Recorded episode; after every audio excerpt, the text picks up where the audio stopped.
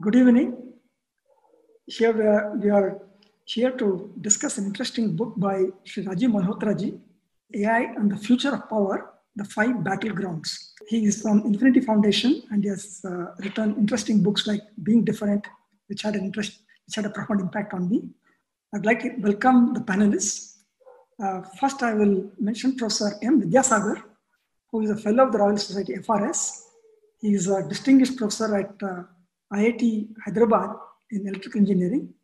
In the past, he was also for a decade at Concordia, at Waterloo for another decade. And he was also the, uh, the first and the uh, critical director for uh, Center for A I and Robotics in Bangalore. He also for a, for a decade, he was at T C S. And uh, most recently was at U T Dallas. Now he's in I I T Hyderabad. Second, I would like to invite Professor P R Kumar, who is a University Distinguished Chair and Regents Professor at University of Texas College Station. He was previously at uh, University of Illinois Urbana-Champaign. He's also a member of the National Academy of Engineering, a very distinguished body in the U S of, for scientists and technologies. Next, I would like to invite Doctor Shailesh Kumar, who is the Chief Data Scientist, Reliance Jio, and he is also part of the Center for Center of Excellence in A I and M L. Interestingly, he's also a visiting professor of machine learning at India uh, Indian School of Business, one of the top uh, business schools, uh, not only in India, also across the world. Uh, what's interesting also about Doctor Shailesh Kumar is that he has worked in many A I-related areas before his stints at Yahoo, Microsoft, Google. I'm uh, K. Gopinath. I'm, I'm a professor at Indian Institute of Science, Bangalore. So basically the format is as follows. We'll take some important issues highlighted in the book and ask some related questions. Before we proceed to the discussion, I would like to request uh, uh, Rajiv ji to give a brief synopsis of the book. Thank you, uh, Gopinath, for uh, organizing this uh, uh, discussion among uh, esteemed panelists. And I want to thank each of you, uh, Vidyasagar ji, Shailesh ji, uh, Professor Kumar ji, all of you, Uh, taking uh, time from your busy schedules uh, to discuss what I think is a very important topic. Uh, to give you uh, my thesis in a nutshell, so that you can then quiz me, cross-examine me, grill me as much as you want, the more the better. Uh, basically, what I want to say is artificial intelligence has a lot of positive things to do, positive things to offer to this world, no doubt. And a lot is being written on it. But there are also unequal impact of A I. Uh, unequal in the sense that uh, some people will get amazing jo- new jobs, some people will lose jobs. They will not be trainable because maybe they'll be in the middle of their career or they're just not educated enough. Uh, some regions of a country, maybe Bangalore, will benefit. And some regions like Bihar and Odisha, the kind of industry, the kind of uh, occupations they have will lose. Uh, some, so it'll be at the per individual level, there'll be winners and losers. It'll be at the regional level. It can, may also trigger new colonization. New colonization in the sense that China may colonize Pakistan, it already probably has. And, uh, uh, you know, many African countries like Zimbabwe, where China has put a whole lot of monitors, whole lot of, uh, you know, sensors, uh, these uh, facial recognition cameras and all that, uh, doing surveillance. And in the name of surveillance and security, they're actually capturing big data and able to control those governments. Uh, U S may have its colonies or pseudo colonies. So similarly, so there may be a new era of uh, colonization or, or semi-colonization, certainly because the impact is unequal uh, at these different levels, the equilibriums that exist at various levels will fall apart. Because when you have an equilibrium among many forces held in balance, uh, if the balance is upset because some forces get stronger than others because of new technology and their different ways, their different ability to harness the technology. Uh, some have more access to it, some can afford it, some know more about it than others. So this, this kind of uh, uh, equi- set of equilibriums at various levels fall apart. My thesis says that the unequal uh, use of A I, the unequal impact of A I, Uh, at the personal level, at the geographical regional level, at the national level, at the industry level, will create new haves and have-nots and will create disequilibrium. Uh, these existing equilibriums will fall apart. Of course, this has happened many times before. And eventually, maybe uh, twenty-five or fifty years afterwards, there'll be a new equilibrium, a new kind of uh, new rules of the game. Uh, but my thesis, my work is on that interim period when the current equilibrium falls apart, which it already is. And before a new equilibrium is established, we will have a period of social unrest. We, it could be violent. It, there could be human rights violations. There could be trauma. Uh, there could be new political upheavals. So there can be all sorts of things happening because of this disequilibrium. So this is part one of my thesis. Part two is that the analog with the Industrial Revolution is not valid, because while people say that, okay, in the case of Industrial Revolution, similar to A I, a new technology of electrifying factories happened and the world benefited. More jobs were created than destroyed. My rebuttal to that is that while more jobs were created in Britain, jobs in India were lost. So India lost the old, old technology economy, and Britain gained the uh, benefit of the Industrial Revolution.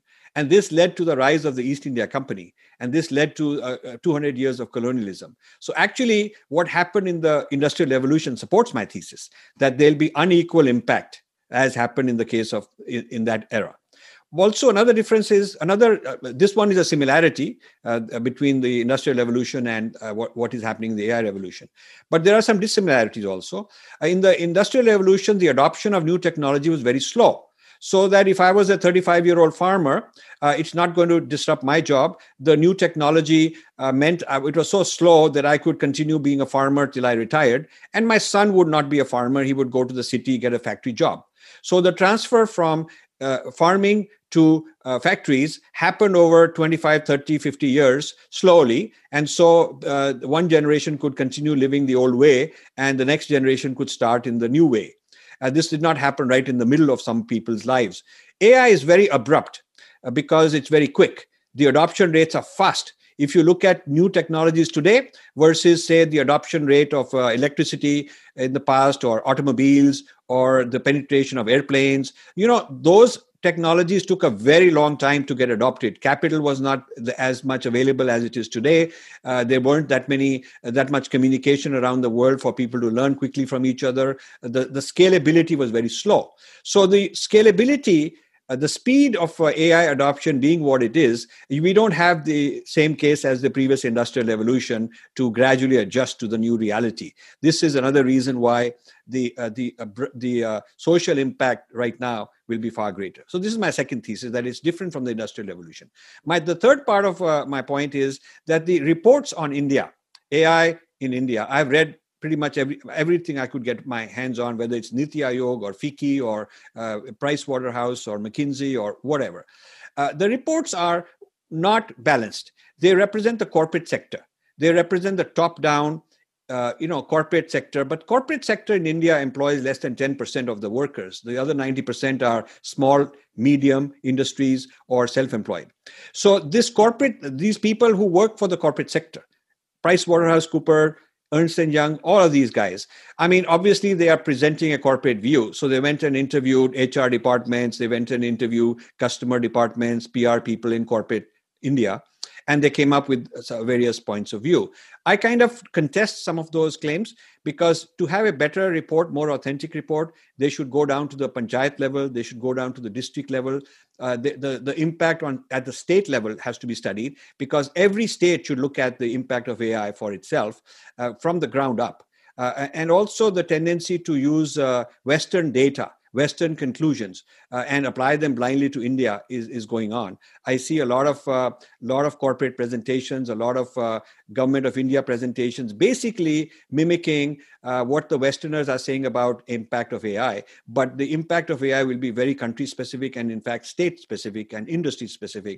I don't see that. I don't see reports which have actually looked at A I bottom-up. So those are some of my important views uh, in this book. I will I will now stop and uh, let the moderator take it forward. So let me start with the first question, which uh, Rajiv already has talked about. What will happen when A I makes large numbers of workers obsolete? The generic view is that uh, most reports claim that A I will create more jobs than it will kill. But uh, Rajiv's position is exactly the opposite. And he has explained why. Uh, let me ask an India-specific question. Uh, A I is generally said to have a big impact on workers with middle-level expertise. For example, middle-level managers are ex- typically expected to be automated out. So if so, will Indian technical workers who are not occupying the very high or the low end be a major casualty in global terms? Can I request uh, Rajiv to uh, say a few words about this? So, you know, I'm glad you asked this question, because when you ask uh, people in India, what's the A I opportunity for the Indian workers? Uh, there are two issues I have. One is that uh, uh, the, the, the impact of A I is being seen only for those who are going to be in the A I business. Uh, people who are trained in A I, a lot of young people taking courses in A I. It's very popular in colleges and going down to schools also. But, you know, you're not going to be able to get one hundred percent or even fifty percent or even eighty percent of the population, uh, twenty-five percent of the population trained as A I producers. It'll be a small percentage of the population who are, you know, kind of in the A I profession. So the issue of A I impact should also be discussed with non-A I people. You know, the, the local street vendor who lose out, loses out to, you know, Amazon or to some big store, and they have all this uh, machine learning and data knowledge to target uh, deliveries and to target uh, better, you know, supply chains and so on. So what happens to the, uh, when you make things efficient, any anything you make efficient and you remove inefficiencies, you're also removing jobs of people, because while it was inefficient in a macro sense, in a micro sense, individuals' jobs depended on it. So that, that kind of uh, impact uh, uh, for people who are not well educated, the bottom five hundred million people, I think that's a, that's a concern has not been addressed.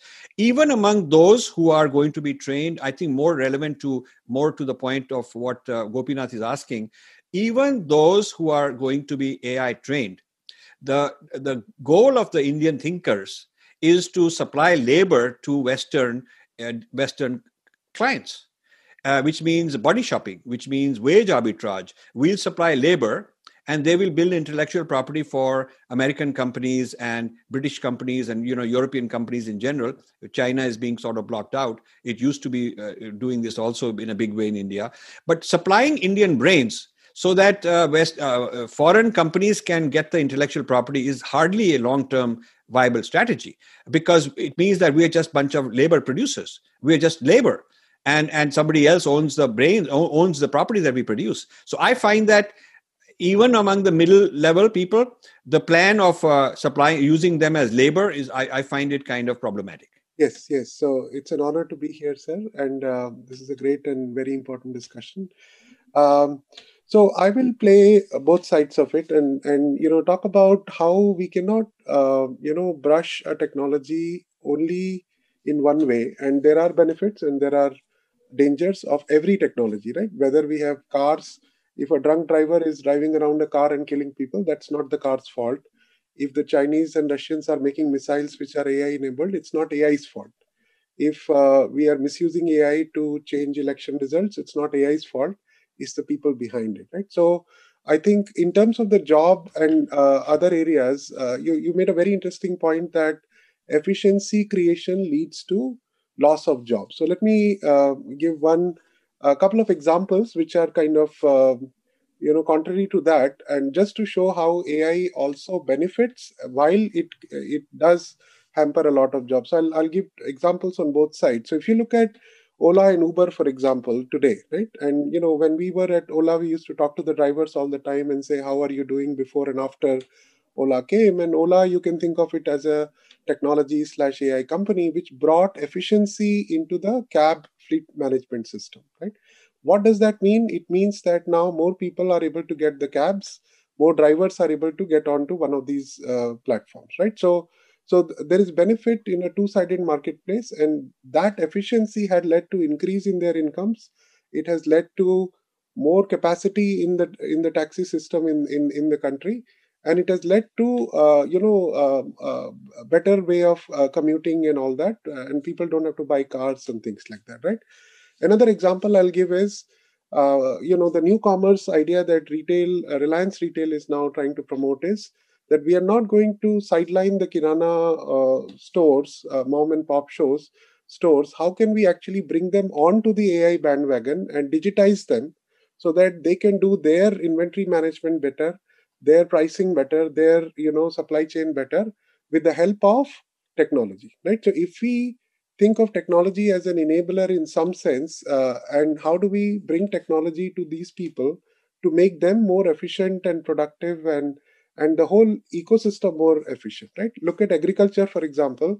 Today, we don't know, you know, what is grown where and when is it going to be uh, available and what is the demand supply of food in the country. But if we have satellites that can tell us what is growing where, when is it going to be available, we can actually increase the efficiency of our agriculture system, right? And we can match supply to demand. We can understand from retailers what is the demand. We can understand from satellite data what is the supply.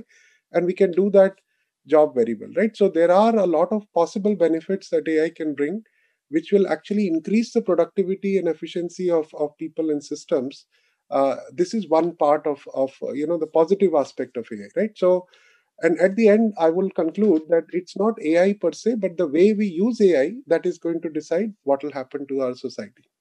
Now, the negative examples, right? So today, you know, one of the one of the things, sir, you brought up is, uh, you know, these companies are using Indian workers the same way they were using Indian workers in the past for I T jobs, low-level I T jobs, right? So one of the examples I'll give is in the A I economy, one of the very important areas is labeling the data. And today, if I look at all these, uh, you know, F A G M A companies, uh, they are actually using a lot of Indian labor, if you will, to label the data, right? So you, they show you an image and they say, label this. Is it a stop sign or a car or whatever? Now, that is a very important input that goes into their systems to train the deep learning models that they use to build autonomous vehicles for the whole world, right? Now, obviously, this, this labor force is not being recognized, right? They are, uh, you know, we have, we have used the Indian labor market in this way in the A I economy now. So this is the negative aspect of it. And if we don't upskill ourselves, we are going to be continuously seen as, you know, the B P O country or the, or the labeling country of the world, and not as a technology producer country. Uh, and, and that is one of the areas that is uh, of grave concern. And that's why, you know, many, uh, including the current Indian government and many people are thinking about bringing up a new kind of education system that will help revamp the way we teach our, our next generation so that they are at least prepared for this onslaught of the West in the technological excellence. If you look at the last thirty years or so of uh... office automation, it has given rise to what I like to call the point and click culture. Now what has happened is that uh, thirty years ago, people may fill out forms by hand or make phone calls. Today, almost everybody goes to the office, sits in front of a, a computer screen for the next eight hours, and then they go home. And within those eight hours, just to repeat my phrase, I call it point and click. The point, they pull the cursor someplace, click, and do something. I don't see that changing. What A I will change is what happens behind the screen once you click.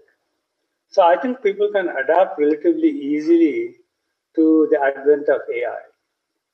The other very important point for me in terms of A I is, unlike many previous technologies, A I is almost completely open source. There are not that many proprietary technologies that somebody can wrap up, lock away, and keep anybody else from exploiting. So that means that even a high school student can sit and write a nice A I application for finding out the vegetable prices in the next Monday, as Shailesh was mentioning.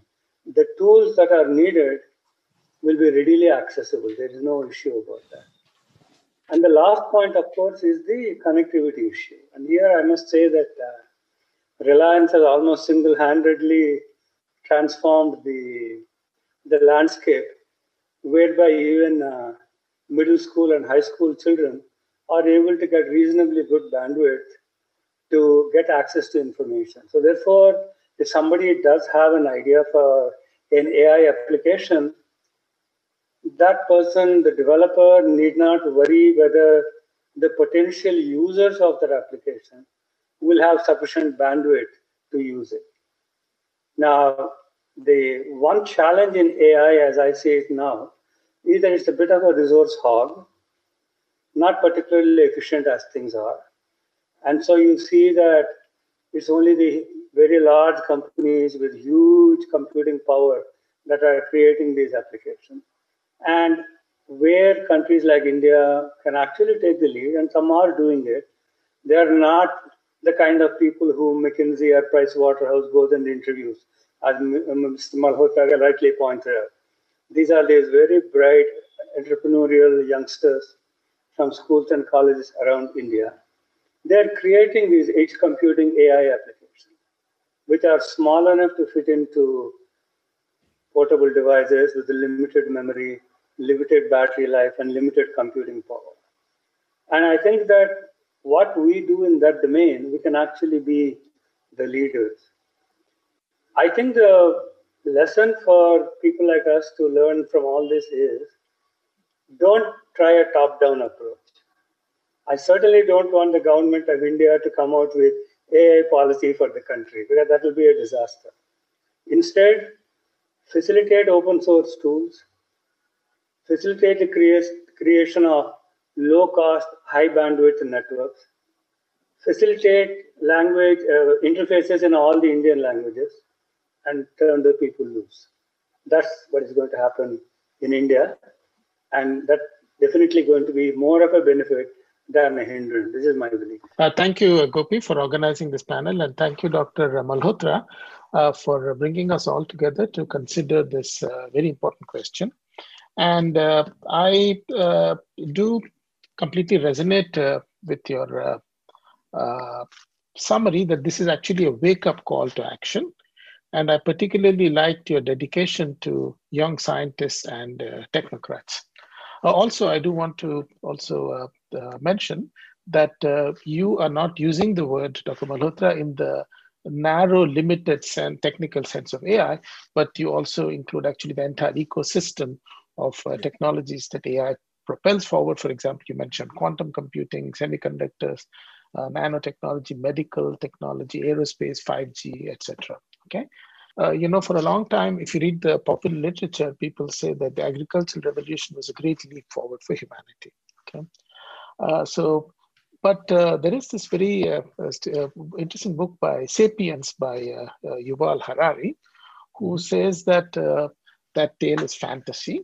He says uh, rather than heralding a new era of easy living, uh, agricultural revolution left farmers with lives generally much more difficult and less satisfying than those of the foragers. The average farmer worked much harder than the average forager and got a worse diet in return.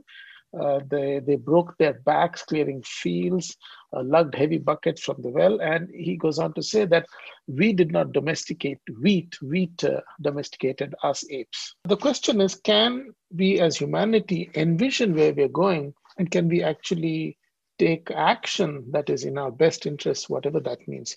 And that is not at all clear. Uh, for example, if you take this global uh, uh, climate change, we all know it is coming, right? Are we doing all the things uh, that we can? It is not clear whether humanity can act uh, intelligently. There is actually a broader issue also, as uh, brought out in uh, Thomas Piketty's book on Capital, uh, which also, you know, says uh, the Uh, which also brings uh, says that inequalities can generally uh, generally do increase with time. Now let me turn uh, specifically to India.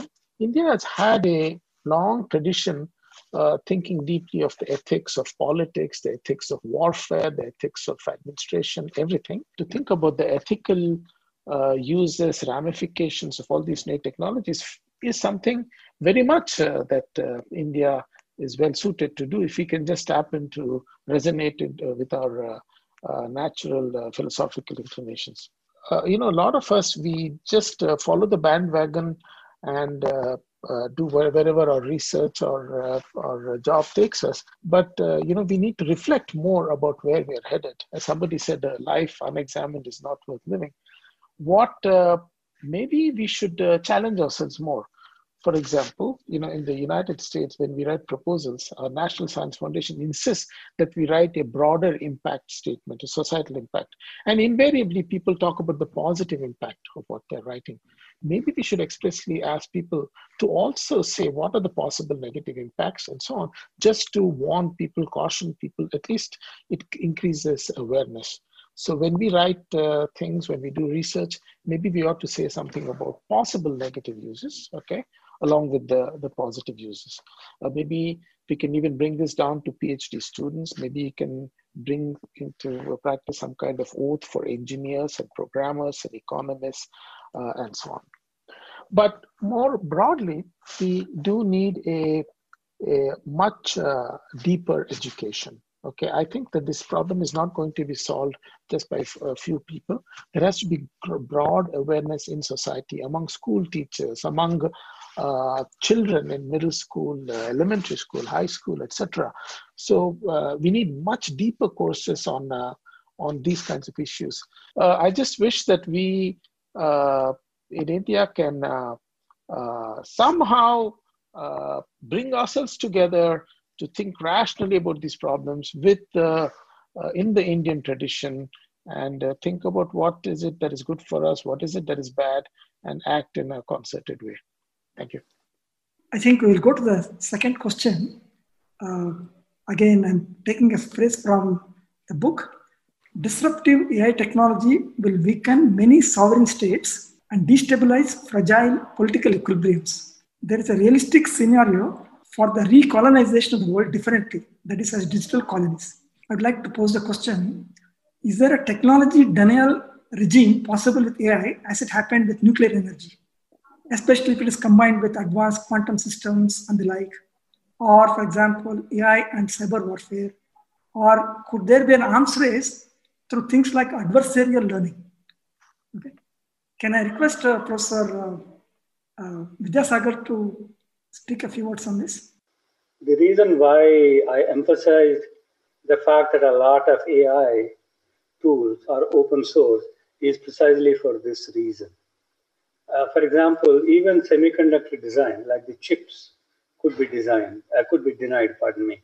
The semiconductor chips could be denied under various regimes, but the code that is running on them, quite oftentimes, is, is not going to be denied. And I think that the interfaces, many of those things are also in the open source. So I don't think it will be quite that easy to create a kind of a barrier to the free flow of A I tools. I think much more insidious is the, um, the point that uh, Shri Malhotra mentioned in his op opening remarks, which is that in the guise of democratizing A I, we could actually wind up with a surveillance state. And uh, oftentimes, the pervasiveness of these surveillance tools can be sold as a boon rather than as a bane. So because some small incremental benefits will accrue from the surveillance mechanism, and people will perhaps be brainwashed into not seeing the much worse uh, deleterious effect. I think Rajivji wanted to pose a question. Can you kindly proceed? Yeah, I have a, I have a comment. Uh, uh, I B M's Watson uh, is not available. Uh, it, we don't have a, a Geo Watson equivalent, or a Tata Consultancy, or a Infosys Watson. Now, nobody stopped it. it. There's no regime saying that it's banned, like uh, in the case of nuclear. But the sheer magnitude of the technology, the thousands, hundreds of thousands of man hours, uh, man years that went into it, uh, the investment that went into it, uh, then then testing it in medical industry, banking industry, all kind of under, uh, industries, uh, perfecting it. Uh, this is a very large scale. In fact, it is so large scale, I B M is thinking of breaking up into two companies. The old I B M will become sort of low value company, maintaining software and stuff like that, mostly Indian programmers doing it. And the new I B M, which will have a large market cap, will be Cloud and Watson together. That's it. So that's the future they see. Now, in the case of, uh, there's another one called G P T three, uh, which started with a company that is called, that is OpenAI. Their, their, techno, their name says that they are an open A I foundation, and their purpose is to not deny A I and make it uh, open. Uh, and uh, Elon Musk is one of the persons who backed it. Uh, however, in the last two months, uh, the G P T three got licensed exclusively to Microsoft. Now, here is, here is an open source developed in the pretext of uh, being open to everybody. But just two months ago, uh, G P T three got licensed to Microsoft. And I know this because my foundation is involved in an A I project. We are developing something we haven't announced, but we are developing an A I system, our own A I system, something to do with our civilization, and we need funding for it. And it's a very pioneering project. We were hoping to do it on G P T three. And we hired somebody who's an expert on G P T three, and he gave us this news that is no longer going to be very, very possible unless Microsoft gives you this permission, and Microsoft will, of course, make money out of it. So whether you take the example of G P three, G P T three in the hands of, uh, uh, for those who don't know, G P T three takes natural language processing, uh, understands the meaning of words. You can use it for translation. You can compose things naturally. You can understand natural speech, whether it's e- messages, email, uh, videos like this. They can figure out what you are saying, and, and it has a huge impact on, uh, uh, using artificial intelligence. So whether it is Watson, which is being used in all kinds of vertical markets, or whether it is G P T three, uh, the point is that what is techni- technically supposed to be open source, in practice, it is not. It is not open source, because to be using it, you need a very large scale. You need to, uh, and some of the technologies like G P T three, even though the fundamental principles of A I are open source, one could say that the fundamental principles of nuclear physics are open source. But just because the principles of nuclear physics are open source doesn't mean that the engineering of implementing nuclear reactors was open source. So similarly, G P T three is not, I cannot go and uh, get the source code of G P T three from Elon Musk. He won't, it's not available. And I cannot get the whole uh, Watson either. So I think we have to, we, this business of uh, A I is open source is also one of those things that a lot of Indians have bought into. And a lot of the media that is trying to placate people and, and not uh, uh, raise suspicions and not let people worry too much is going around saying everything is open source, don't worry. I mean, that's like saying nuclear physics is open source, and so uh, there's no problem. So I think there is a problem. I think that what we will have will not be a denial of technology, but a technological imperialism. Technological imperialism means uh, I B M will say, of course, everybody can use Uh, uh, you know, Watson, of course. But then you are the customer and they are the producer. They keep the data, they get, you are the user, they make revenue out of it. So of course, Microsoft will say G P T three, we make it available worldwide, but they are the owners. So, it, you know, when you have a producer-consumer relationship, it's not symmetric. It's not symmetric. When you have a, a, a supplier-buyer relationship, seller-buyer relationship, it's not symmetric. So it can be open source, but the people who are the producers, who, who are the sellers, uh, are, are in a higher position than those who are the consumers and users. I mean, obviously, Britain didn't say that we won't sell you manufactured textiles. They want to sell you the manufactured textiles and make money off of it. So I think the likely, the direction we are headed in, when you look at uh, Watson as an example, and when you look at G P T three as an example, the direction we're headed in is what I would call A I imperialism, which means it's available, it's uh, it travels through national boundaries, but some people are more equal than others. Uh, some people have more ownership in it and uh, more power over it. Uh, then take a look at data. Uh, Facebook and, and Google control a lot of things in India. They control that they will make my post viral, and maybe Gopinath will be blocked, or Gopinath's post will go viral. I'll go, I'll be shadow banned, and this is happening. And we are going to, uh, we are talking to the the Google representative in India or the Facebook representative in India uh, to adjudicate and to argue that, hey, listen, I'm not a bad guy. I did not violate anything. He's, he violated it. Now, it's like the British East India Company adjudicating between one Raja and another Raja. Raja is going to the East India Company for uh, uh, for uh, you know uh, to, to prove their case, as if they are the rulers, as if they are the gods. So in my book, I call them Google Devta, Fish, uh, Facebook Devta, Twitter Devta. These are the Devatas that we have to go to to get our right, our freedom, uh, our equal status on the social media. So while technologically there's no ban, anybody can start this, anybody can start their own. In practice, the amount of big data these people have is huge. The, the, the effect of so many hundreds of millions of people being members and being having friends and having invested there, building, there's an investment in building your community on Facebook. Uh, I could technologically leave and join another, another platform. But what will happen to my whole community? I won't leave if I'm alone in a new platform. And I cannot convince my thousands of people, uh, you know, millions of followers and people to go along with me. So this critical mass that these people have built is not very easy to replace and not very easy to migrate. So, so whether it is the kind of advantage, vertical industry advantage uh, that uh, Watson has, whether it is G P T three, Uh, advantage in natural language processing with a huge amount of experience and algorithms that I've learned, or whether it is the advantage that these big data companies in social media have. Uh, these are different kinds of advantages, all brought brought about by the use of A I. And therefore, the, I'm giving you three examples where it's not a level playing field. There is no ban, but it is not, the effect is that we are not on power. I cannot go to a, an India-based uh, uh, you know, social media, get all the benefits of Facebook and Google, get all the same number of followers, the same number of viewers, exactly like Facebook and Google give me. There is none available. And, and I cannot go to a place where the adjudication is under Indian courts, where I could, there would be somebody in India I could go to and uh, protest and make a complaint and say, I'm not being fairly treated. They'll escalate it to a higher level, to a higher level. Eventually it'll end up in the United States and you will get nowhere. So I based in the United States face this. And so people based in India face it even more. I've had numerous fights with Facebook, me personally, and with uh, YouTube. And, and it's so amazing. For arbitrary reasons, they send you a notice saying that uh, this thing will not be allowed, that thing violates uh, community standards. Uh, Brian, who's uh, uh, who's a techn- technical guy behind the scenes organizing this uh, uh, this conference call, this, this Zoom, he's the guy who uh, contacts these people to argue with them, saying there's nothing wrong in this post. And the answer is, sir, we cannot do anything. The algorithm decided it. The algorithm decided it. So now there is this algorithm devata also.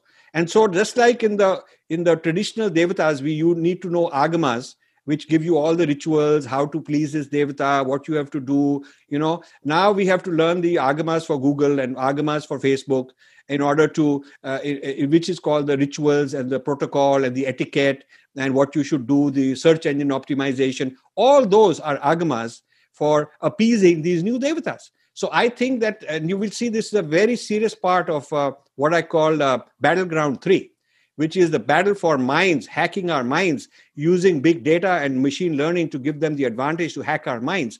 And it is not symmetrical. Then you take a, they take facial recognition. Everybody can, of course, start the algorithm and start training it for facial recognition. But some people have the advantage of having done facial recognition on hundreds of millions of people of all kinds, all races, all ages. If I grow a beard, they can still recognize me. All of that. If I were to do a startup, I will not have that advantage of so much experience. And, and uh, the, the people are, have, are able to, people are uh, doing facial recognition of all your social media. So they can build a, your your community, who you are friendly with, which politician you go out with, what affair you are having, who are your friends, who are your enemies, whom you haven't seen for many years, whom you have seen only, who you have seen many times last week. All of that is being figured out. So the the, the ability of uh, the little guy, of course, technically anybody can do it, but practically it is not possible. So I, I really believe that there is an asymmetry of power.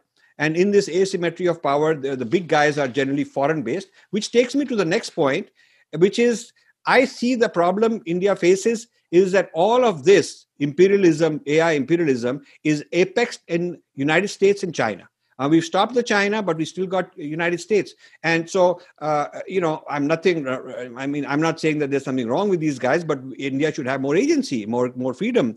And under this Make in India thing, we ought to be making our own platforms and our, uh, building our own big data and having our own, uh, you know, equivalent of Watson and G P T three. So that's how I take a look at it. It's, it's to me, the theory is that, yes, it's all level playing field, but in practice, it's not so. Thanks, Rajiv. Uh, I'd like to, uh, Professor P R Kumar would like to respond. It is important for us to understand uh, what is really difficult in India for India to do and what it is possible easily for India to do. And I'm going to take uh, two examples. Uh, you know, you cannot envision India entering the twentieth century, one hundred years ago, uh, or passing through the twentieth century without a steel mill, right? Now here we are in the twenty-first century in India without a single wafer fabrication, a good wafer fabrication plant. Now we have some stuff in Chandigarh and so on, but, but essentially zero. And uh, it is unbelievable uh, that uh, we can be a modern country without a wafer fabrication plant. These are the steel mills of the future. Okay? That is really difficult for India to do because it takes a whole bunch of uh, Uh, different technologies and so on. On the other hand, uh, Doctor Malhotra, I, I would like to say that easier than that, much easier than that, is what we understand as machine learning, right? uh, people, facial recognition and so on, uh, any dedicated set of uh, a few people can put together a fantastic uh, uh, database and all kinds of things they can do. That's not a problem. So on that kind of algorithmic software stuff, there is uh, India can do it. If we don't do it, it's only because we somehow, for economic or organizational or whatever purposes, we're not doing it. It is possible. It, it is definitely within the realm of possible. It's definitely rel- within the realm of possible for a bunch of professors from I I S C or I I T or a bunch of people in the Bangalore ecosystem to develop Watson. It's not difficult. So there are obviously, you know, great asymmetries uh, that are created by technology throughout human civilization, right? A I is just the latest example. But if you look at who colonized the world first, are the people who figured out how to go across the oceans, right? So technologies have always been, uh, you know, creators of asymmetry in the world. And uh, colonization is one example of, of that, right? And now the digital colonization is a great uh, Uh, example of, of what is going on. And a couple of examples of how it is happening and why this facade of open source has been thrown upon us and we have started to believe it, right? So, uh, you know, there was a debate about data centers by all these companies in India, right? So today, Google, Microsoft, uh, Amazon, obviously, if they don't bring data centers into India, today, a lot of these applications in India, let's say uh, Ola and, and even Flipkart for a long time, ran out of Amazon and other data centers which are sitting outside India, right? Now the debate came that, hey, these data centers have to come to India because Indian data cannot go out. And the kind of data centers we are seeing in India are actually third generation data centers. So the kind of technology that are being used in India to create data centers out of reluctance is a third generation data center, which is like three generations behind, if you will, right? If you look at G P U technology, C P U technology, Indian data centers by the same companies are way behind than what they have in even Singapore, right? Singapore data centers are far ahead than Indian data centers in Mumbai, Delhi, wherever they are, right? By these companies. So that's one example. And I think that leads to a question of whoever controls the entire value chain is going to win this, right? So if yes. somebody controls the V L S I and manufacturing of V L S I and the design and manufacturing that, you know, India has lost to Intel and A M Ds of the world, then, you know, the, the cloud and hardware, uh, you know, the, the P C revolution, we have not produced a Dell-like company to produce a P C. We have not produced a Microsoft-like software company to conquer that market. So hardware, V L S I, hardware, software, now data, and, you know, again, the FANG companies are, are far ahead and all that. And now the A I market, right? So it's an entire value chain. We cannot see one without the other. And if you look at the entire value chain, anywhere somebody can cut us off, right? So if they, they decide to close the data centers or like, uh, like you said, you know, China decides to not sell certain chips to India from Taiwan, then, you know, we are, we are vulnerable to that. So I think like we have tried to achieve uh, sovereignty in food, we should also try to achieve sovereignty, end-to-end sovereignty in, in uh, this also, right, in technology. The other point I wanted to make was this, this facade of uh, open source, right? So I wonder, you know, I was at Google and I work with the TensorFlow team and they have open source Tensor. After I left and many things happened, they have open source Tensor. I thought it was a great gesture on part of Google. But I want to, you know, uh, debate this idea that all this TensorFlow is not useful without all the data that Googles of the world have. So I can have TensorFlow as a technology. I can open, you know, use the free version of it and all that, but I don't have the kind of data they have. And the only reason why a company would open source something is not because they want to open source something, but because they know that you cannot do anything with that. You cannot become a competitor to them. So I'll give you one more example. Twitter, you know, back in the day, Twitter had opened up its data, right? So Twitter said anybody can download a lot of Twitter data and do analytics on it. And as soon as, uh, you know, that uh, they realized that there's a lot of value to their data, they closed it, right? So while every company wants to, you know, be very philanthropic, open source and all that, as soon as they realize the value of their technology, they try to become a lot more closed about it. So, and this is yet to be seen in this world also. But I think the, the spirit with which the internet started, for example, and the spirit with which Google was started uh, is lost somewhere. And now we are living in a different kind of uh, internet and Google and all these uh, technology companies with the spirit with which Facebook started.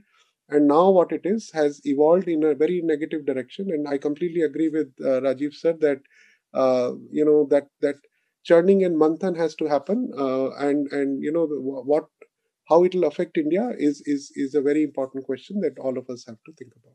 Thank you, Shailesh Kumar. Uh, I think Rajiv wants to respond to some of the issues raised so far. Thank you very much. So, you know, I think this is a phenomenal discussion. This is uh, uh, this is really amazing. It's going well beyond what I wanted. It's really great. Now, the good news is uh, Shailesh is so candid as a corporate guy. He's so candid about the challenges facing the corporate world. I mean, I was concerned he may be defensive, but I'm so happy that he's looking at it from all sides of You know, he's looking at a corporate side, he's looking at an Indian, he's looking at it, you know, what the limitations are. Because even in my book, I will confess, Shailesh, I've criticized that why aren't the people like Jio doing more? But I think you're valid in saying that the challenges are huge. It'll take time. I mean, we have to, uh, so I'm I'm also learning. I'm very glad you're, you're, uh, uh, you're updating my own knowledge also. Uh, because I was very critical that why did they let Google and Facebook in? Those guys are like the East India Company. And why is the Raja letting those guys in? Okay, uh, you should be actually creating a Google of our own. But the point you're making is that this is not so easy. I mean, you have semiconductors, and then you have uh, Dell to put it all together. We don't have any of that. Then you have Microsoft to write operating system. Now you have A I, then you have big data. I mean, there's so many levels we don't have. Now, I disagree with uh, Professor Kumar because I think he brings an academic uh, view, which is not a practical industry view. There's a difference between what is theoretically possible and what's practical. Uh, you know, it's theoretically possible, just like he says, it's also possible that you can get a few smart people and write the next uh, operating system for Microsoft. And you don't, there's nothing special about iOS and there's nothing special about Android. There's nothing special about Windows. We can also do it. But the point is we haven't done it. And it's not that easy. I'm an operating system guy. My first job in computer science in the early seventies was in the mainframe industry, writing operating systems, compilers, and those kind of things, database software, when these things were just starting out. And, and so I understand that, uh, you know, I, in those days, I could get a team of fifty people and we could write our own O S. But it is not so easy to make an O S, make it scalable, have an install base, have, have so many apps on it. I mean, when you look at it as an as an industry, as a corporate system, uh, to achieve what these guys have achieved, the American companies, is not trivial. It is, it is, it's a very big deal. And the big data and the facial recognition is one thing to say that I'll get five guys in my lab and we'll write a facial, re- but that's not going to cut it. You will get zero point one percent market share. It, that's really what it is. So the the the big things, I would even add quantum computing to that. I would say that uh, we haven't mentioned that, but I would say like semiconductors, uh, the concern the U S Department of Defense has, and I've talked to some people there, one of the uh, one of the big troubles that the U S thinks they are in is that China has stolen a lot of secrets. China is getting ahead in quantum computing. And if they were to build a successful, have a breakthrough in quantum computing, they've had a few milestones, but if they need one or two more, they will be able to hack all the networks. They'll be able to, all the encryption will be gone, sixty-four bit or higher will be all gone. Uh, uh, you know, password will be obsolete. And like that, you'll be able to, with one click, uh, like uh, Vidyasagar ji said, point and click. By just point and click, you'll be able to break through any code. And so the defense networks will be uh, vulnerable. The only way to resist a quantum computing onslaught is to have your own quantum computing. So the race for quantum computing is a race for military supremacy. It is literally come down to that. The United States understands that. So don't think this trade war is because of some quirk that uh, between President Xi and Trump and all that. This is all C I A, Department of Defense, Pentagon, serious thinking people are coming to the conclusion that we are in trouble as the United States. And, and India now understands it. Uh, they just, uh, T I F R just hired uh, a person I know from, from Cambridge, uh, whose uh, doctorate was in quantum computing, uh, to come and start some quantum computing work in India. So the, the layers and layers of technology, uh, each of them requiring tens of billions of dollars in investment and many, many years of uh, time. Uh, the layers are required to build a whole ecosystem to bring India on par with China and U S A is huge. And, you know, uh, uh, I mean, I, I really want the G O P type people, the government type people to scale this in a big way. But I also understand what Shailesh is saying. This is not easy. Let's not trivialize that uh, a few of us will be able to uh, to manage this. One other thing I want to mention on the issue of sovereignty, uh, which I think uh, Shailesh mentioned, Uh, data sovereignty, it was either Vidyasagar or Sa- uh, uh, Shailesh, that we need, we need sovereignty of our technology. I would like something the scale of ISRO or Bhabha Atomic Research to be put together for this field. Something of that size, something where it is, you know, the scale is huge, the funding is huge, and that works with industry, that works with academics. We have a lot of little pockets because we think I can get five, ten guys, and I can put it all together. That's not so. Uh, the, the American might is the military, industrial, academic complex. It is not just, uh, Eisenhower called it the military industrial complex, but now academic has joined in. Uh, when I was a grad student in nineteen seventy-one, uh, my professors in, in computer science, my professors all had government grants. We, I had to get uh, security clearance with the Pentagon to go with my professor. And I felt so proud and so, you know, fascinated that a, a young student like me is doing stuff that uh, are funded by the Department of Defense. Now, in India, you don't have that. You don't have large scale. I'm not talking about little bit here and there.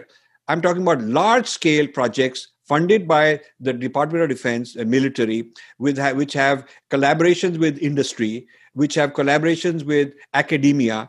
You don't have that. Academia is separate silo. Uh, industry is separate silo. You don't even have academic industry alliances on the same scale as in the United States. Uh, and, and, and um, uh, uh, you know, defense uh, industry are also separate. So there are three separate silos in India. Whereas in, the, in China also, China has taken the American model. And China has the military, industrial, academic complex. Uh, you know, the Jack Ma is having pro- problem with the uh, Chinese government. They're suing him for antitrust and all that. It's all to get him back online because the People's Liberation Army has a huge stake in the in Jack Ma's uh, thinking and his funding and control. And every time he goes a bit off, they want to pull him back. And the, so China has taken this American model that the government funds a lot of things on a very big scale and industry is part of it. And uh, which is, you know, the capitalist free market system, but they're part of all this. Uh, and, and so is the academic world. In the United States, you know, the all this Grumman and, uh, you know, all these Northrop and uh, Boeing and uh, McDonnell Douglas and all these huge defense contractors, that's the backbone of the U S defense R and D. And that also is a kind of segue into the private sector. They get a lot of technology from defense contracts, and then they privatize it and make money out of it ahead of other countries. So this, I think, is a topic uh, to discuss, the, the lack of industrial, military, academic complex in India. Thank you, Rajiv. Professor P R. Kumar? So first, actually, I should say that I completely agree with uh, Doctor Malhotra. Uh, uh, at all levels, but the what I'm trying to do is uh, introduce a little bit of nuance.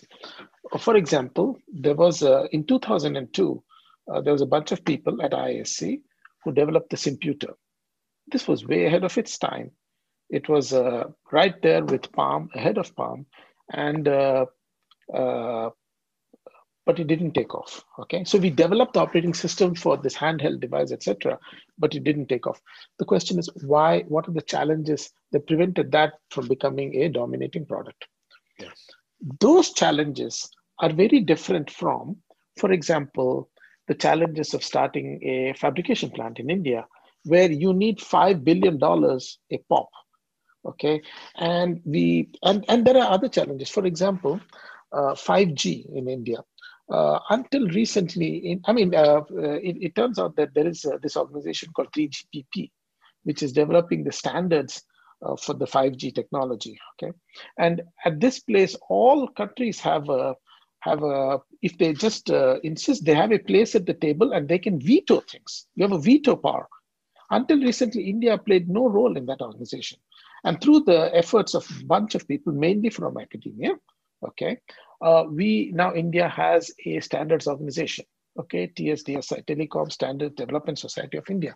There also we've had challenges. It turns out that the Indian uh, when they set up this uh, society, standard society, invited all companies which are registered in India to be members.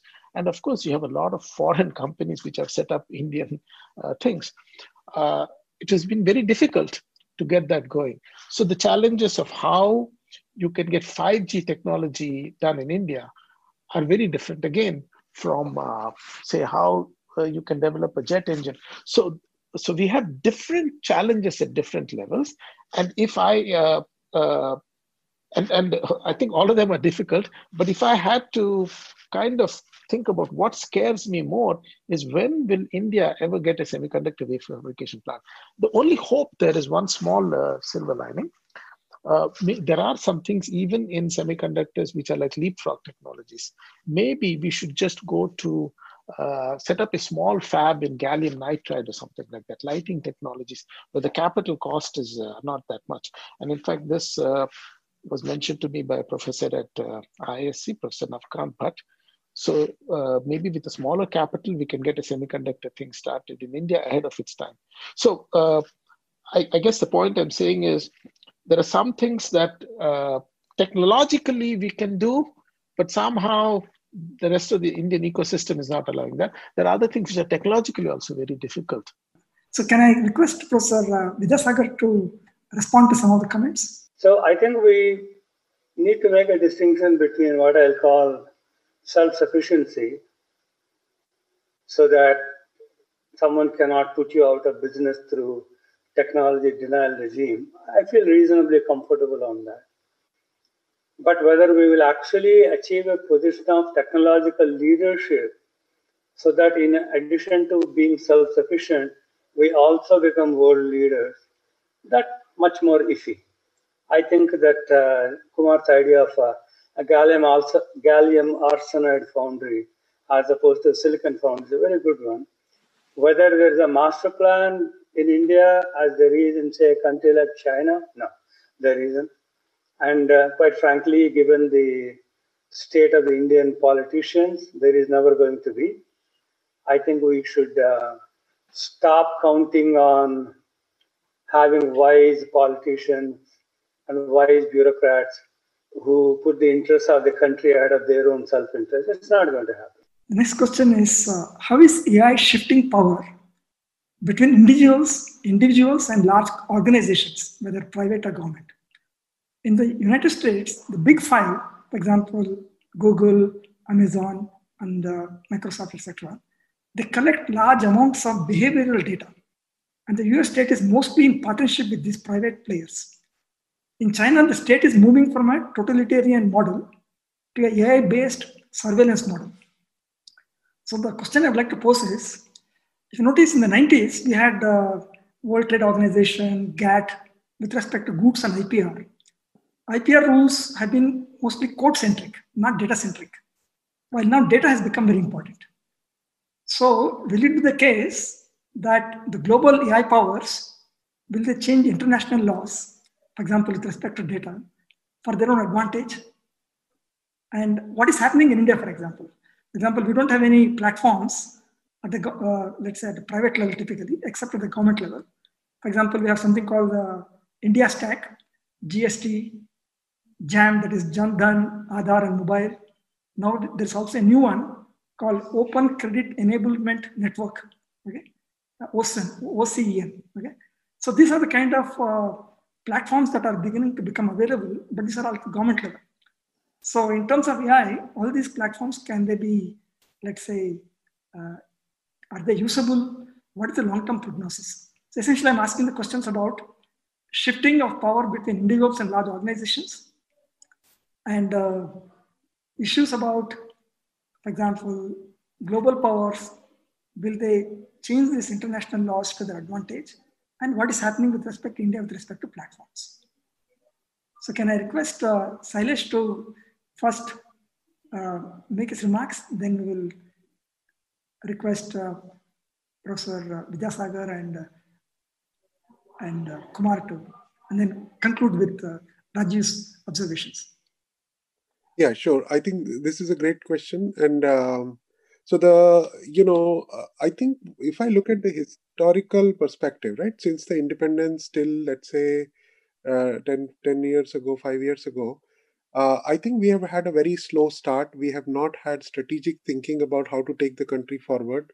We have not had a holistic thinking around technology. We were still dealing with, hey, you know, we are coming out of a lower middle class, poor country mindset and put a, uh, you know, uh, you know, poverty line. And we were having those discussions while, you know, the rest of the world was having discussions about A I. We were having discussions about uh, food security and all that, right? So obviously we are behind. Uh, it looks very pessimistic, but uh, I'm very hopeful with with uh, with the same technologies, the internet and, you know, all that. Now the Indian uh, youth is much more aware. Uh, we are studying from the best universities of the world, and we are we are you know absorbing all that great knowledge. So now that you know that one level of equilibrium has come, democratization of education has happened. Uh, at least, and now it is up to us to adopt that revolution and do something beyond it, right? But if you think about, uh, you know, shifting of power, again, you know, I keep talking about whenever this question arises, right? Will A I destroy humanity? Will A I create dis- disequilibrium? Will A I do this? Will A I take away jobs? I think, you know, at a very philosophy level, human civilization has not moved ahead on the inner self, and it has moved very fast on the outer self. And that is the true imbalance that we have to worry about. Uh, basically, I, would, I, want, I was asking one specific question about uh, yes. the lack of Indian platforms, yes. except at the government level. Okay? At the government level, we have something like India Stack, G S T, yes. JAM, and OSINT, et cetera. So in terms yes. of A I, what is the what is likely to happen in these areas? Uh, and especially ah, so, so. the shifting of power between individuals and large organizations.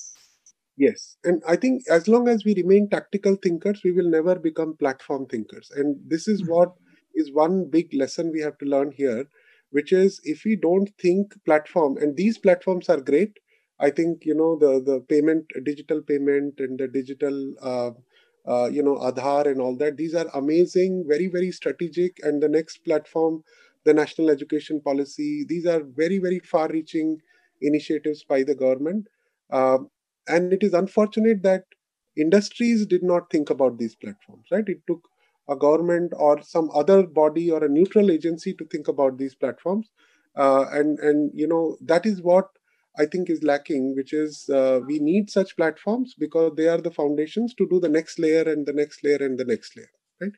And I think uh, the more such platforms we can create, the, the more we can digitize uh, the, the Indian economy, the Indian society, the Indian culture, Uh, and uh, bring those benefits. But platformization thinking has always been lacking because that is a strategic thinking that takes time, research, money, and and uh, like uh, uh, Doctor Malhotra was saying, uh, you know, the the it takes an ecosystem to build such things, right? We cannot do it as a startup. It takes a huge amount of resources and people and a lot of political will or an industrial will or a technological will or an academic will to come together to build such platforms. And, and I think that is the part that uh, we are lacking. And we need to start thinking that, you know, are we going to remain a billion India or one India, which is kind of focusing on building such platforms together. One of my key uh, learnings is that uh, I think India will definitely benefit from A I, but uh, A I will benefit a lot from India. And if you think about this dictum, A I will benefit a lot from India, Uh, I think, you know, let me give some examples, right? So I keep thinking about the A I stack for India, right? You asked the stack question, the platform question. And, uh, uh, you know, uh, India has one of the largest diversity of data in any field, whether it is speech, whether it is language, whether it is genomics, uh, whether it is consumer behavior. I think we are the gold mine of data. And if we are ourselves not able to take advantage of it, then we have failed. So first is we have to recognize that uh, as a playing field for A I, right? Whether it's a good thing or a bad thing, uh, India India is one of the richest data uh, generators, if you will, possible, right? If you go to France, there is one language. If you go to Germany, there is one language. If you go to U S, there is only one language. In India, we have twenty-two official languages and so many more dialects and other things behind it, right? Can we do G P T three in Indian languages? We have only done it in English after so much of hard work and data and compute. Can we do such things in Indian languages? Can we build translation systems across Indian languages which are needed? can we build speech-to-text understanding systems so that our drivers can speak in the local language and talk to their devices in a noisy environment, sitting in an Ola cab, right? So what I'm trying to do is, uh, you know, whenever I talk to the, the next generation data scientists, I turn their attention to the Indian opportunity in A I, right? And that's a huge opportunity, right?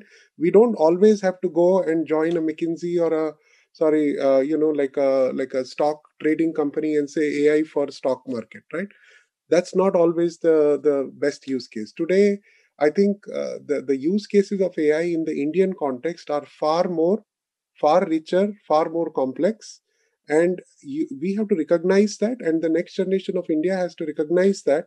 And when we learn data science, I think one of the things we are trying to do is we are trying to do it in a way which is problem-centric first, right? Design thinking first. Go figure out the problems of India, right? There are potholes, there are farmers committing suicide, there is electricity problem, water problem, pollution problem in Delhi. Go figure out those problems. You don't have to go outside India to find what you need to do. So I think the first thing is we need to kind of educate ourselves about the opportunity of A I in the Indian context, and then think about what an Indian A I stack should look like. It is very important to uh, to realize that, you know, Eng- whenever we say natural language processing, everybody believes that it is English language processing. Nobody thinks it's a Sanskrit language processing or a Punjabi language processing, right? Why is that? It's not even in our minds. We never even think about it. We say N L P means chalo English mein kuch karenge, right? And this, this idea has to change, that India has a lot more opportunity. What you've done in one language, you can do it twenty times more in the Indian context. But where is the data? Where are the labels? Where is the parallel corpus? And now we have to work on those, because Google has not become Google because suddenly one day it became Google, right? It worked on it. Similarly, we have to work on it and organize ourselves around these ideas and say, look, we are rich in problem statements. We don't have to go out of the country to find problem statements. Let us become passionate about our own problem statements. And, you know, a few weeks ago or a few days ago, Google uh, launched, you know, this language uh, technologies for te- seven, eight Indian languages, right? It took a Google to actually launch Indian language systems. And, you know, we failed again in, in some sense, right? India has not done that. Rajiv ji wanted to say something. I, I'm really resonating with what Shailesh says. Uh, and, and my book is a critique of the way things are, not how they ought to be. And I agree with him on how they ought to be. Uh, the bottom up is what he's saying, and I agree with it. Uh, we need people to go to the village level, to the district level, to the panchayat level, and really understand India. And the problems are not uniform all over India. It's like a microcosm of the whole world. So we need our young people to go and discover this, hang out with N G Os, hang out with all sorts of, you know, local communities, jatis, uh, you know, uh, profession-specific community, understand their problems and come up with solutions. Whereas too much has been going on based on top-down, Uh, foreign A I imported, big corporate thinking, uh, all the big corporate, all the reports which the government of India is using, they're getting all these McKinsey people, Google people to tell them what the strategy should be. So that is what I'm calling recolonization of India, because we are allowing other countries to define what we should do, how we should do it, uh, even give us our funding. Majority of the funding for A I startups is foreign uh, venture capitalist people. Even China got a lot, lot more investment in India prior to all this blockage than the Indian companies did. Some of the Chinese companies are investing through Singapore and European uh, holding companies and so on. So uh, the, the, the India, the A I is not, uh, uh, you know, in the, in neither the, the, the topics to discuss, the problems to solve are not uh, de- de- developed bottom up, and uh, the institutional mechanisms are not there. Uh, we are basically supplying labor. That's all we are doing. And, and the whole policy, if you look at the policy today, Uh, official policy of the government, official policy of uh, many Indian institutions, NASSCOM, uh, which is uh, representing the software people, has basically conceded that we will just be laborers below the glass ceiling, and we're just going to skill so that this guy will buy it. Uh, Kotak, uh, uh, Uday Kotak, I quote him in my book, in this uh, book that we're discussing, uh, says that my dream is that uh, just like uh, urban India, send, uh, you know, boys are hired in Microsoft, and uh, he gives these names. Uh, so also, my dream is that rural India will also be working for those guys. And I quote him there. I say, what a lousy dream. Uh, that is not my dream of India. I mean, my, my dream is completely opposite. So I'm very glad that Shailesh while being a corporate guy, has think has is able to think uh, beyond this top-down limitation uh, as a true Bharati. I'm so happy. Uh, uh, now, one point I want to comment on that Shailesh said: it is not A I or technology that is good or bad, but human beings. So when we evaluate the impact of A I on society, we're impact we are evaluating what what are human beings likely to do with it. We are evaluating the human beings only. So there's a difference between what is and what ought to be. Uh, terrorism as an application of various things happening in technology and globalization, not how it ought to be, but that's how it is. So when you take a pragmatic view, not an idealistic view of uh, A I, uh, then you have to look at what, how human beings are using it and how they're likely to use it. And that's how I've written this book, in, as a pragmatic uh, out, uh, forecast and concern on the way things are turning out in A I, and not, the, uh, not how, I, I would say from a dharma point of view, how they ought to be. Uh, I'm also writing a sequel on how they ought to be, and my my own proposal on how to turn it from what is to what ought to be. So that's a that to me is are two separate issues. Uh, I think uh, Professor Kumar wants to say something. Uh, in India, uh, I think there is generally not broad awareness of many of the issues that we're talking about. Yes. For example, I'll give you some specific examples. Uh, for example, in nineteen eighty-seven, uh, the C DOT in India Uh, developed a rural telephone exchange, which unleashed a rural telecom revolution in India. At that time, C DOT was at the same level as Huawei. They were hot on the heels of five E S S, the same telephone exchange that uh, uh, Bell Labs was using. Nevertheless, that company folded. What combination of economic forces, political uh, interactions, et cetera, is uh, dirty, dark secrets that are not discussed. Okay, people do not know. I think we need educating the public. I'll give you another example. We need, we are discussing here, for example, in the five G standards that are being set up, uh, for the rural standards, they wanted to define standards that would be applicable to rural Europe or something, where you have very high-speed trains moving with uh, uh, propagation distances and so on, which may not be applicable to the Indian standards. There was a big battle by led by people in India, I I T Madras and so on, uh, where uh, we put rural Indian standards into the standards. So we buy equipment that's more suitable for us. Same thing.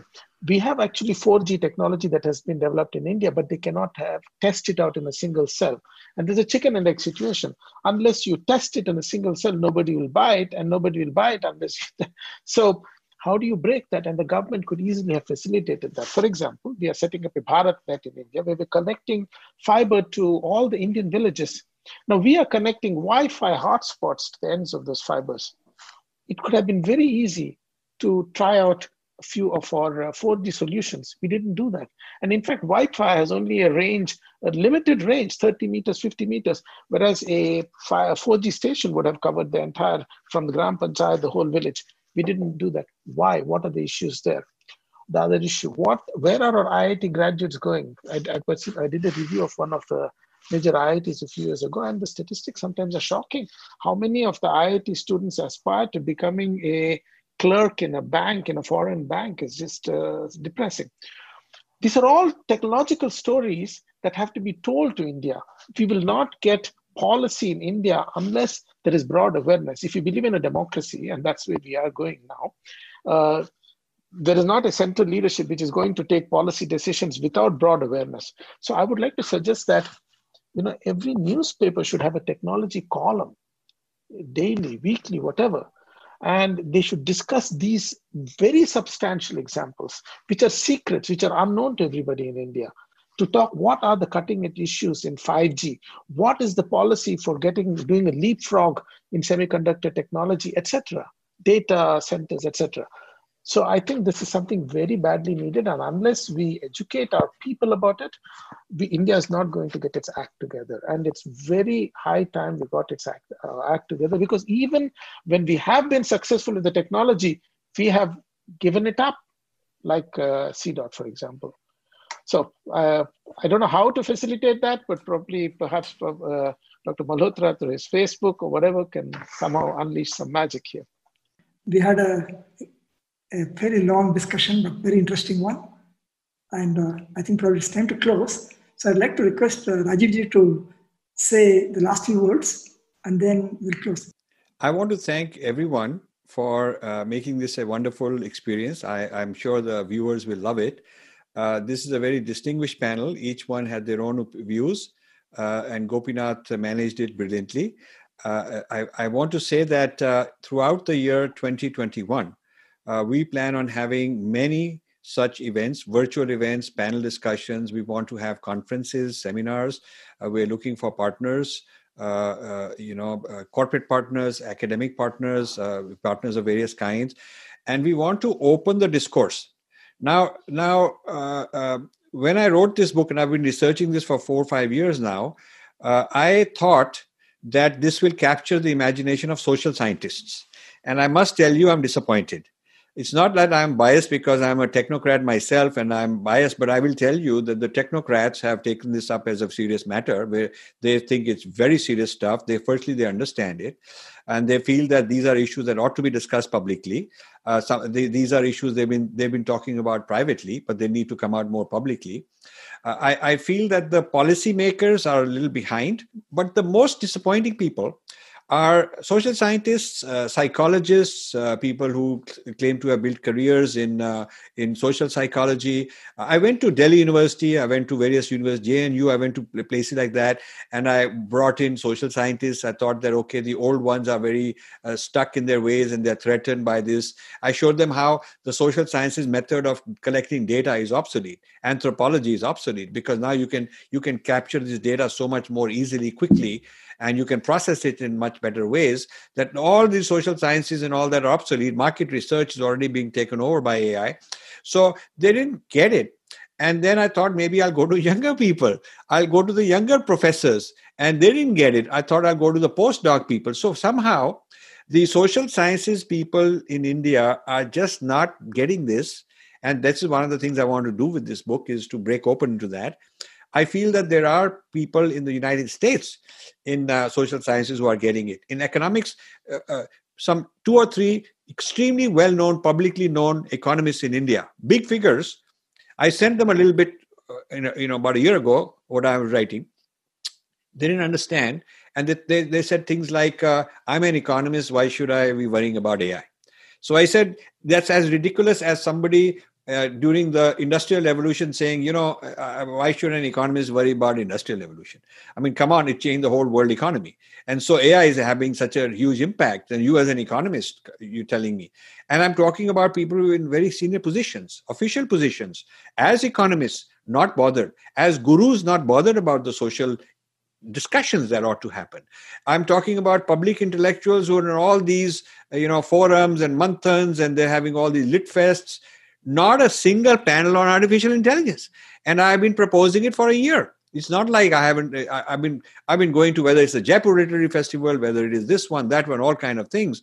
Uh, left wing, right wing, they just don't know. They just don't think it's important. So part of the help I will need from you guys who are knowledgeable on this panel is I want to take it further.